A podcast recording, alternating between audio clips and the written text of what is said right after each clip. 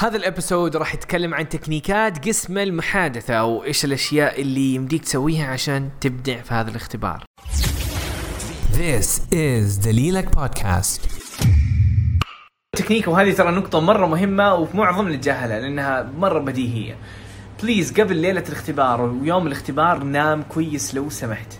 لأنه من جد ما ننام ونواصل نبغى نكرف لل IELTS ونروح الاختبار بدل ما نكون متوترين قد كذا نصير متوترين قد كذا فلما نتوتر بزياده يعني كل الاغلاط تطلع وكل الجرامر يتخبص وتصير يعني مستواك حيقل يعني بدل ما تجيب الستة يمديك تجيب الخمسة فقط بسبب التوتر درجة كاملة تنخسف اذا كان عباره عن منهج معين تذاكر من خلاله ويطلع لك الاختبار وقتها ممكن تكرف في الليلة وتواصل لكن الايلتس ما صعب انك تتوقع الاسئله الجايه بكره ف كذا كذا الشيء اللي تدربت عليه من زمان that's فاخر 24 ساعة لو سمحت خذها relaxation نام 8 9 10 ساعات وهذه أول نقطة.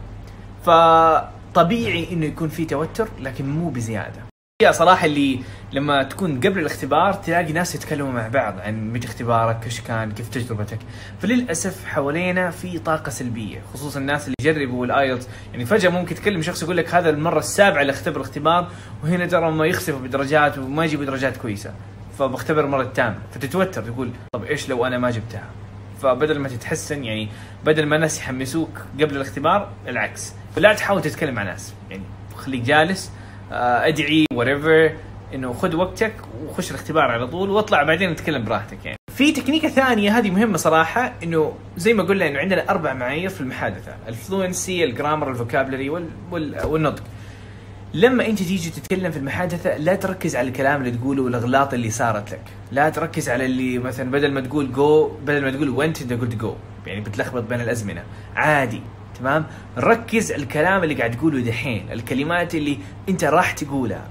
فبعض الناس ترى يرتبكوا يعني أول ما يطلع له غلط يحاول يرجع ورا ويعدل الغلط ويكمل. فلا تسوي هذه الحركة. حاول إنك تركز على ال future الكلام اللي بتقوله على طول. لا لا تحاول ترجع. تمام؟ هذه حيزيد ال fluency عندك وهذا حيز يعني حيساعدك على إنك تركز على الكلام اللي تقوله بعدين وتخليه بجودة عالية. فلا ترتبك ركز على ال fluency وهذه نقطة مره مرة مهمة.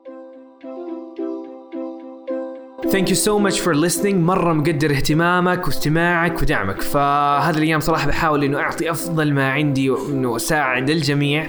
فأي سؤال وأي استفسار كلمني على الخاص. وإذا حبيت إنك تتابع البودكاست إنه قاعد أنزل حلقات مرة قوية عن التحفيز عن ال IELTS عن تطوير اللغة عن قصتي فتابعني على دليلك في IELTS dot com slash podcast عشان تشترك في البودكاست هذا ويعطيكم ألف عافية. مع السلامة.